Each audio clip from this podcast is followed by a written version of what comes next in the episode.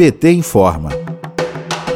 A CPI da Covid no Senado está cada vez mais perto de mostrar para o país e o mundo que Bolsonaro causou a morte de centenas de milhares de brasileiros e brasileiras. Bolsonaro lançou à população a própria sorte ao propor a imunidade de rebanho como forma de acabar com a pandemia do coronavírus, mesmo sabendo que milhares morreriam.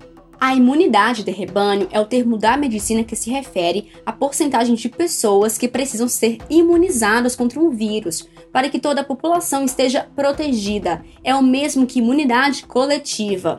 O deputado Arlindo Chinaglia, do PT de São Paulo, explica o que é a imunidade de rebanho. A imunidade de rebanho, primeiro, é adquirida. Como que se consegue a imunidade de rebanho? O caminho mais seguro, mais eficaz, com muito menor número de mortos, é exatamente através da vacinação. Entretanto, de maneira absolutamente irresponsável, há governos que tentaram e há governos como o brasileiro que, pelas declarações do próprio presidente da República, vacina não era importante.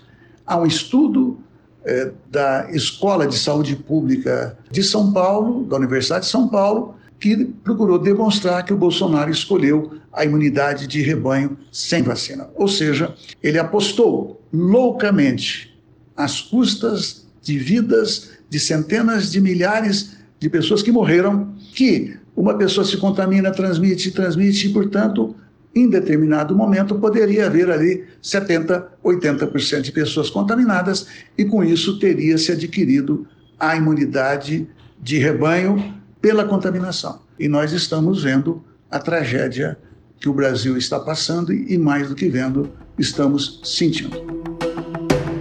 Qual a imunidade de rebanho para a Covid-19 ainda não se sabe. Os primeiros cálculos estimavam um índice entre 60% e 70%, Porém, estudos mais recentes deixam dúvidas sobre estes valores, alguns deles tendo Manaus como referência. O deputado Zé Ricardo, do PT do Amazonas, fala das consequências do governo do estado do Amazonas ter seguido as orientações de Bolsonaro. Na verdade, nós não somos gado, o povo não é gado, não é dessa forma que funciona. Na prática, exige que todos continuem circulando normalmente para pegar o vírus algo que vai na contramão da Organização Mundial da Saúde, porque ela prega o isolamento social para desacelerar o contágio e garantir o atendimento das pessoas, dos pacientes, para exatamente é, não desenvolver a forma mais grave da doença. E é o que nós vimos aqui, a negligência do Estado, desta forma, estava em sintonia com o que o governo federal Bolsonaro estava pregando, essa imunidade de rebanho, um absurdo. Tanto que nós tivemos é, um pico né, logo nos primeiros meses, depois essa negligência fez com que continuasse a pandemia e viesse a segunda onda no final do ano.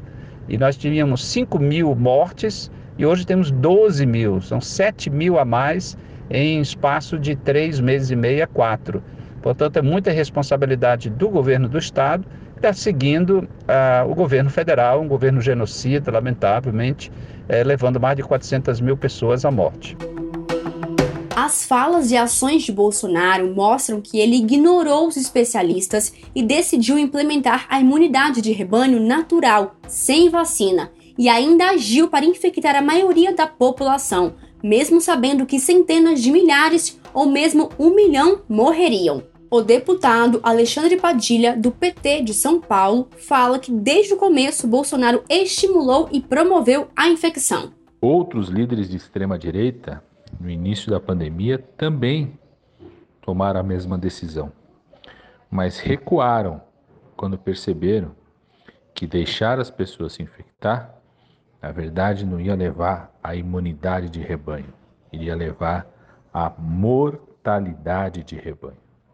Porque não se faz isso, não se estimula a infecção, não se estimula que as pessoas sejam infectadas numa doença que tem tanta letalidade, que provoca tantos mortos. E já na metade da pandemia se descobriu que uma pessoa pode pegar mais de uma vez. Então ninguém fica imune por se infectar, porque você pode se reinfectar.